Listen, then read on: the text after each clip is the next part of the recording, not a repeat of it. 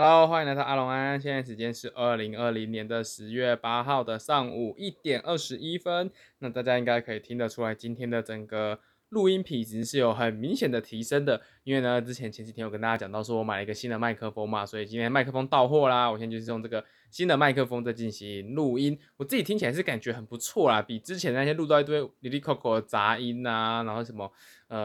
摩擦声啊那种好很多。不过因为是新的麦克风，我所以还需要一点适应跟调整。那我也不太确定这个距离啊，或者是音量啊、语速大小会不会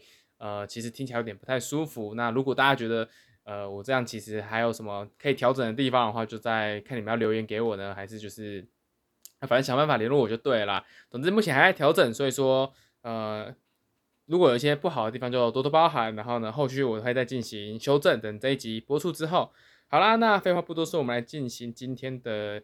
游戏新闻的部分。那第一则新闻其实就是要聊昨天没有聊到的原神嘛。那原神其实在上市之后，大家的整个新闻啊跟流量啊玩家讨论度都非常的高。那在今天，应该说在昨天的时候，他们就有公布说有一些分析师预测说他们的整个营收在4天应该就有达到$5000万以上。在今天呢，有一个比较有公信力的机构，也就是 Sensor Tower， 它其实有拿出他们一些调查出来的数据。那 Sensor Tower 呢，它是指出原神在首周的时候全球营收至少会达到$6000万，那这仅次于就是腾讯的王者荣耀。那在 Sensor Tower 的话呢，如果你是在游戏业或者是对游戏产业比较有兴趣的人，应该都会听过2家比较大家的。第一个是 App Annie 嘛， App Annie 就是目前全球最具有公信力的一个调查组织。那其次呢，大家最常用的也还是 Sensor Tower。为什么会常用 Sensor Tower， 就是因为它在预估的营收跟预估的下载是不用钱的。那 App Annie 呢，你是需要有付费，而且它的费用非常的贵。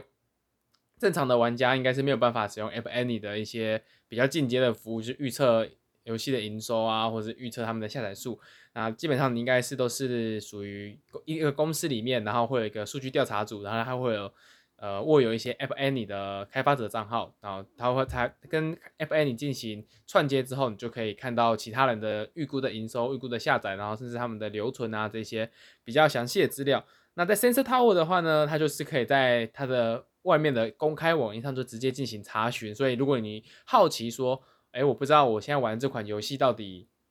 营收状况怎么样啊，它的下载数状况怎么样，那至少你可以去 Sensor Tower 进行查询。那在对于大家做报告的时候，其实也是一个可以参考的资讯啦。那在 Sensor Tower 的话呢，他们因为现在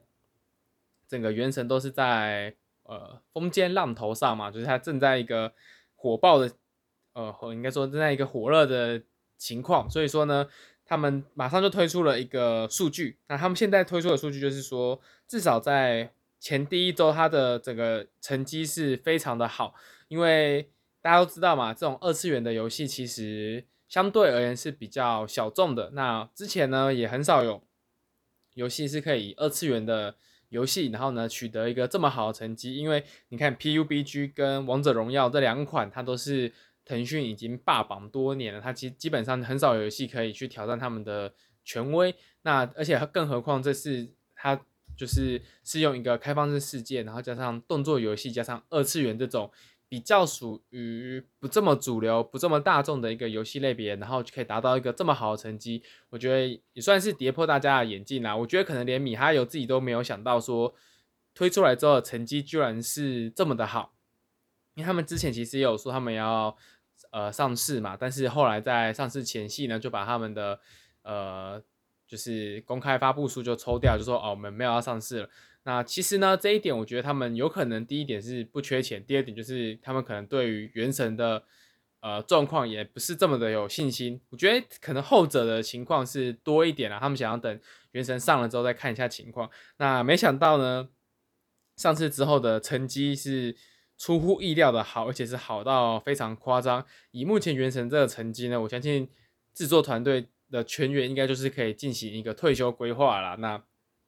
你就是做完这一款之后，你就可以准备回乡下种田了，也就是我个人的人生目标啦，希望可以做到一款爆红的游戏，然后我就会回乡下种田了这样子。好，讲太多就是，但是呢，以目前而言呢，虽然提出来的是这个$6000万的营收嘛，但是这点其实要注意其实这份报告有一点要注意的就是Sensor Tower 它是不记录中国第三方平台的下载跟营收的。那什么是中国的第三方平台呢？就是譬如说华为市场啊、小米市场啊这种，因为在中国其实你是没有 Google Play 可以使用的嘛，所以你在安卓手机上大部分的玩家都是在自己的手机的应用程式进行下载的，也就是说你是华为手机的话你就会有一个华为的 App Store， 然后如果你是小米手机的话你就会有一个小米的 App Store， 就是他们在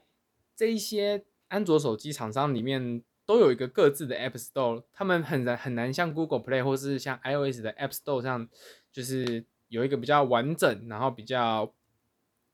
可以进行大规模调查的方法，他们的资料相对于 Google Play 跟 iOS 来说是更加的不透明的，所以 Sensor Tower 其实是并没有记录就是这些第三方的安卓市场的营收跟下载。那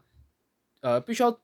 注意的就是这些第三方的安卓平台在中国其实反而是主流，因为大家知道中国的安卓手机其实市占率是相对高的嘛，那你以营收面来看其实这就是少计的可能至少是2-3千万是1-2千万的营收，所以他们的整体而言他们的估值我觉得甚至还有可能再更高。而且呢你不要忘记了原神其实是一款就是跨平台的游戏，他们还有 PC 的市场，甚至他们还有 PS4 的市场，所以 PS4 的营收，你说他们没有玩家在 PS 上面进行消费吗？不可能嘛。然后没有玩家在 PC 上面进行消费嘛，也不可能。所以说呢，我觉得整体而言呢，原神的成绩甚至是有可能超过王者荣耀的，因为以目前这份报告来看，第一名王者荣耀在第一周就是原神上市的那一周呢，他们的预估营收是$6400万，原神是$6000万， PUBG 是$5600万，所以以这三款大约都可以达到$5500万甚至$6000万的产品来说，原神其实还少计了非常多的钱，它就可以达到这个成绩，我觉得真的是出乎大家的意料啦，甚至出乎米哈游自己的意料。好，那接下来其实大家也可以，我觉得如果你身为一个开发者或者你是游戏产业的人，我觉得我相信大家应该是不会跟着玩家就是随之起舞，就是觉得说哦原神就粪 game 啦，然后就是超萨尔达嘛，就是巴哈都反指标啊，现在大家是不是营收成绩出来是不是就真香，然后看大家下载数是不是，大家其实根本不 care 说你是不是抄袭萨尔达的。所以我觉得其实我之前在某一集数里面我也有讲到，电子游戏就是一直在不断的抄袭，你从最早的家机，从小精灵啊，然后从那种太空侵略者啊，大家都是抄，所以说我觉得抄袭真的是没什么好说的啦，你就是正大光明的抄，但是你也要抄出你自己的价值。你看其实萨尔达出来之后有多少款游戏想要模仿萨尔达，就是之前有那个创世理想家嘛，他是不是也是模仿萨尔达，现在有原神嘛，也是模仿萨尔达，那为什么原神就可以做到这么的成功，一下子就直接有没有$6000万入袋？那$6000万已经是一个顶级哦，已经是绝对已经是特 A 级，甚至已经是 SSR 等级的一款手机游戏可以达到的营收水准了。那为什么人家抄袭都是可以抄出一个真香的感觉呢？我觉得，可能也是我们自己在做游戏的时候也是要去思考的啦，也是需要去好好理解一下说到底是怎样可以超出这种真相游戏。我相信没有人不想做赚钱的游戏啦，那现在就是可以看得出来中国有没有办法做好游戏呢？可能没有办法，但他们有没有办法做赚钱的游戏绝对是有办法的。所以说为什么中国做不出 3A 大作，我自己是觉得因为 3A 大作做出来不赚钱啊，如果今天大家做 3A 大作可以做到这么赚钱的话，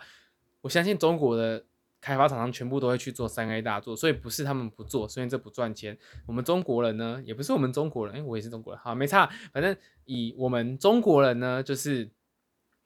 会做的不是好游戏，我们会做的是赚钱的游戏。但重点还是你公司首先要先赚钱，大家吃得饱饭才有办法做自己的想要做的游戏，好吗？我觉得以开发者的角度呢，原神做的是很厉害，很让人敬佩啦。以超，因为我相信你有经历过开发阶段的，或是你有营运过游戏的，反正你是游戏开发者的，你绝对是有抄袭过的啊！不要说什么干我他妈就从头到尾都是原创的，这没有市场上没有任何一款游戏跟我一样。如果你做出来是这种游戏，那我觉得基本上这款游戏就是非常难卖，要么就是大坏，要么就是超级大好。因为呢，你做的东西就是没有经过市场验证的。然后呢，或者是最有可能的情况就是这个东西其实早就有人做过，但是它就是默默无闻的起来，然后默默无闻的推出，然后默默无闻的就这样死掉了，所以你也不知道还有人做过这件事情呢。最有可能其实是这种情况啦，所以以现在的这一则新闻来看呢，我觉得，接下来原神它，不管是在开发啊，或者是对于公司来说，我相信其实都是更有信心，也可以再观察看他们后续的改版啊，以及营收的状况是不是可以持续的维持，而且我觉得其实以目前它的整个不管是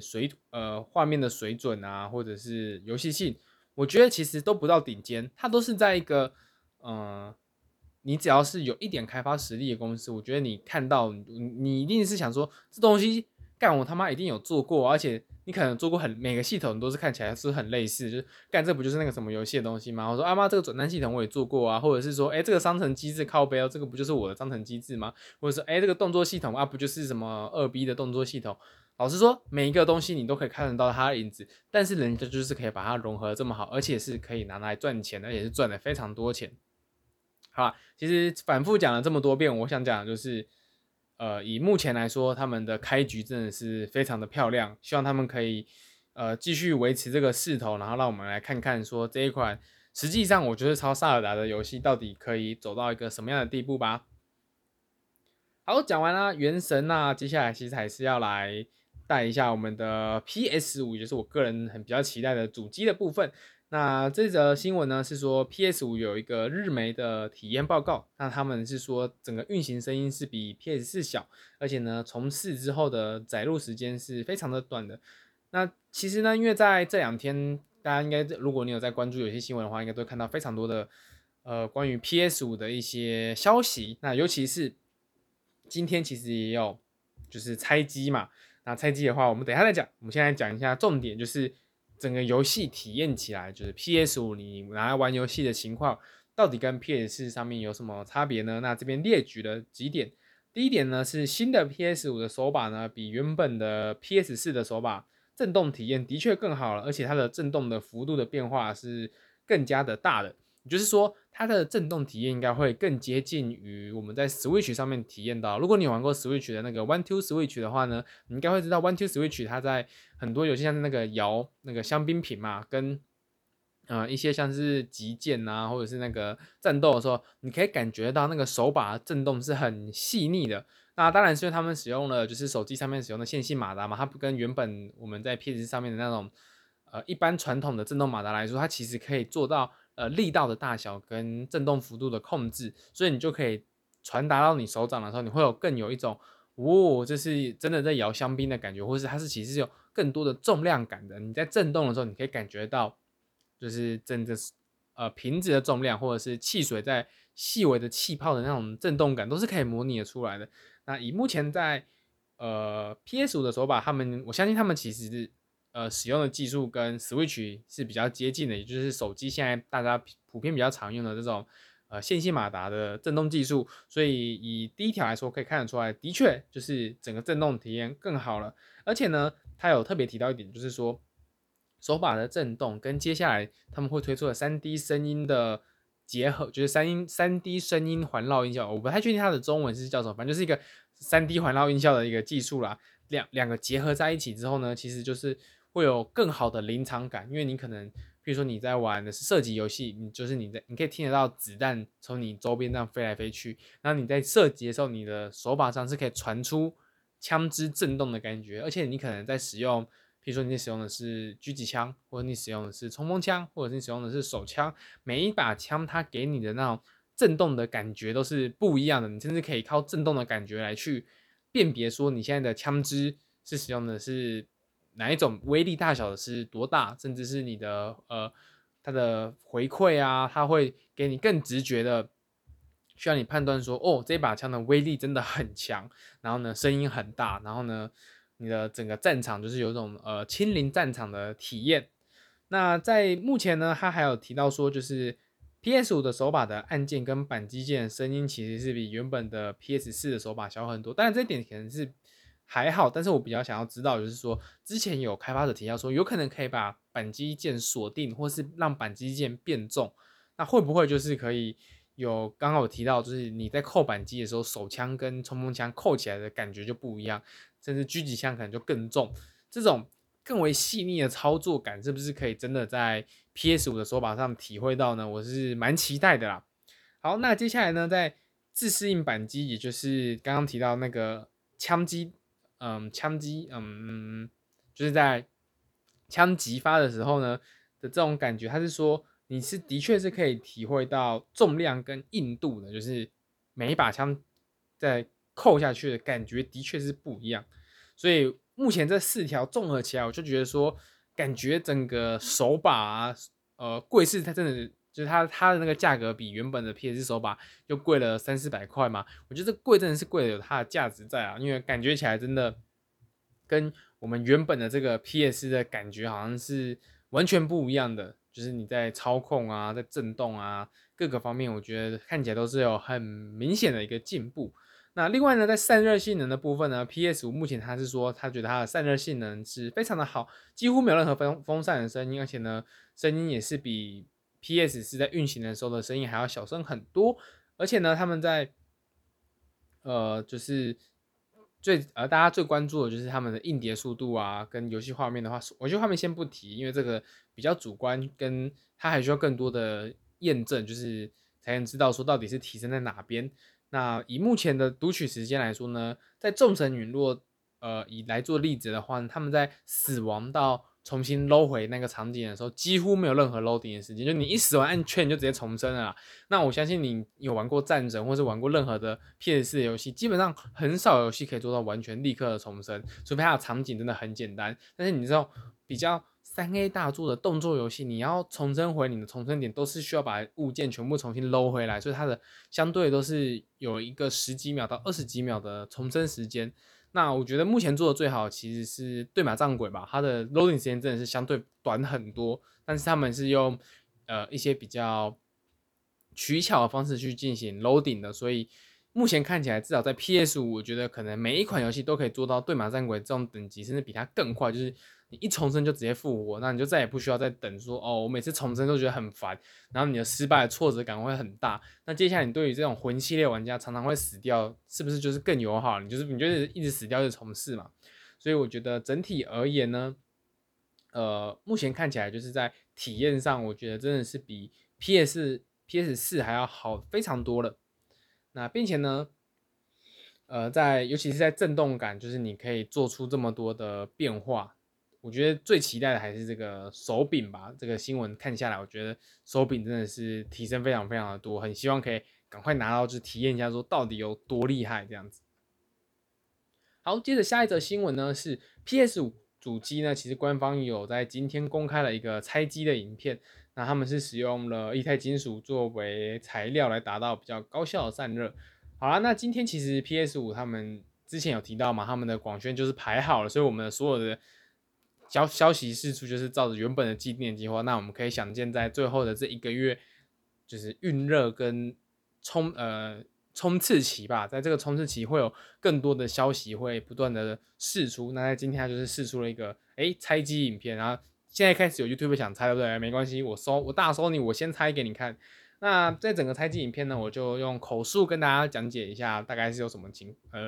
样的内部构造在这边。好，那我们先从外面的地方开始看起。首先，它在正面是有一个 USB Type-A 的一个 USB port 跟一个 USB Type-C 的 port。那 USB Type-C 呢，它是有说它的速度是可以达到10GB 的，10Gbps。那在背面的话呢，它是2个的 USB Type-A， 然后加上一个网路线接口，加上一个 HDMI 的接口，然后加上最后是一个电源线的接口。所以它在目前呢，可以看得出来，整台 PS4 呢是有3个 USB Type-A 的接口，加上一个 Type-C， 加上一个网路线，加上一个 HDMI。那我觉得目前的话，看起来在USB 接口的部分，感觉还算是充足啦。就是你不要说有太多的设备挂在上面的话，目前看起来至少在4个接口的部分，我觉得说还算不错。那只是就说它比较可惜的是取消了光纤同轴的那个输出口。那可能如果你用的比较喇叭是没有支援 HDMI out 的话，可能就是或是你没有扩大机，你可能就要想办法重新调整一下家里的影音设备了。好，那讲完了整个外部构造之后呢，它就是把机器开始打开了嘛。那它是有特别介绍说，目前在前方是有2排细小的散热口，然后后方是整排的出风口，所以在散热的部分是一样是由前面吸气到后面排出的一个设计。然后呢，在底座的部分呢，你是直立跟横放的话都是使用同一个底座。那底座它其实有一个切换的设计，就是你可以切换成横放或是切换成直放。那我个人是觉得它在横放的时候长得是有一点给它丑啦。那不知道就是它接下来会不会做一些比较好的，就是可能做成比较平整一点，让我可以在横放的时候上面再叠一些什么东西之类的，不知道。好，那接下来就是往里面拆啦。往里面拆你就可以看到，首先是一个很大的一个风扇。那这一次它其实用的是一个感觉比较像是鼓风扇的构造啦，就是如果你有就是一些比较用过抽风机之类的，它其实比较像是抽风机的构造。它的叶片跟它的密度其实是相对来说密度没有那么大，没有这么的密，但是叶片比较大。那我相信这就是他之前提到，就是为什么他在这一次的散热的整个就是风扇声音是小很多，因为你的风扇越大，你就不需要有这么高的转速，就可以带动更大的风量嘛。所以目前在 PS5 可以看到，它至少有将近1/3的空间，就是为了塞一个超大风扇进去，让整个机子可以凉下来。那我觉得其实这个决定我觉得是很好的啦，因为你第一个你风扇够大的话，你也比较好清嘛，你就不用在那边拿那个刷毛去刷那个很小那个小风扇。然后呢，而且它这次在设计上还有特别做了一个集成盒，就是你可以直接用吸尘器去吸那个集成盒里面的灰尘，你就不用再特别整台机子都全部拆掉才能清到里面的灰尘。那你在 PS4 跟 PS4 Pro 的时候，我觉得大家很困扰，就是真的卡灰尘的时候，它就变得很吵，然后呢，你又没办法进行清洁，这是大家觉得最困扰的部分。那感觉在 PS5 有一个比较好的优化。另外呢，它也有保留一个就是 PCIe 4.0 的 NVME 的 SSD 插槽，所以你未来的话，其实也可以。就是如果你觉得内部的空间不够的话，你也是可以自己去选配NVMe 的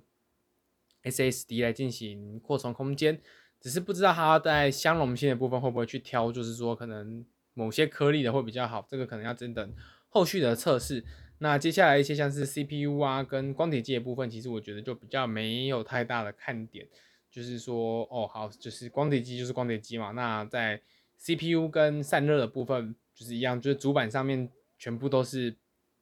一体式的，它没有特别说会插一张显卡或什么，没有，全部都是同一张主板上面，只是正面反面分别有CPU 啊 DRAM 啊，然后一些储存颗粒啊这种东西。另外在散热模组的部分，其实他有说他们有特别去研发一个液态金属界面的材料，所以说呢他们是有可以提供更长期稳定的冷却效能，并且呢，在整个鳍片的密度上，感觉是非常的足够，而且呢，散热模组感觉蛮大的，所以我觉得看起来在散热部分，我应该是还蛮有信心的吧，至少以目前看起来啦。但是不知道它在实际上用久了之后，它在一些比较有灰尘的环境，会不会一样会有卡灰尘的状况？这可能还需要再等后续大家拿到的时候才可以有比较多的回报吧。好，那最后呢是拆到最后就是剩下一个电源供应器。那目前电源供应器的整个功率是使用350瓦的，其实比想象中的省电啦。因为你想想看，不管是 PC 还是应该说以 PC 来说好了，显卡你可能就要吃350瓦。那目前整台 PS5 总共也才吃了350瓦，甚至你可能很多时候还用不到，就是跑满350瓦。那我觉得还是相对来说很省电的主机啦。在整体看下来之后呢，我觉得，目前在内部构造里面，感觉在 PS4 上面一些玩家诟病的地方，它都有在 PS5 上进行修正了，只是不知道接下来实际上在现实生活中进行长期的运行之后，会会不会再把那些老毛病就是复发回来，这可能还需要后续等大家玩家拿到主机进行测试。好啦，不过讲了这么多，就是推出了这么多的影片之后，大家还是买不到啊，那大家还是底下很多人也在靠北说啊，你一直推这些资讯是有屁用啊，实际上就是买不到嘛。那还是希望 Sony 可以在这个月就是在发售日之前可以尽量的多铺货给我们吧，那让至少让我们这些老 PS4 玩家可以赶快在第一时间进行升级啊，我们就是会买那种大量游戏的人啊，不然直接拿就是数位版的游戏来看谁游戏库多嘛，来比或者来比 PSN 等级嘛，就是用这种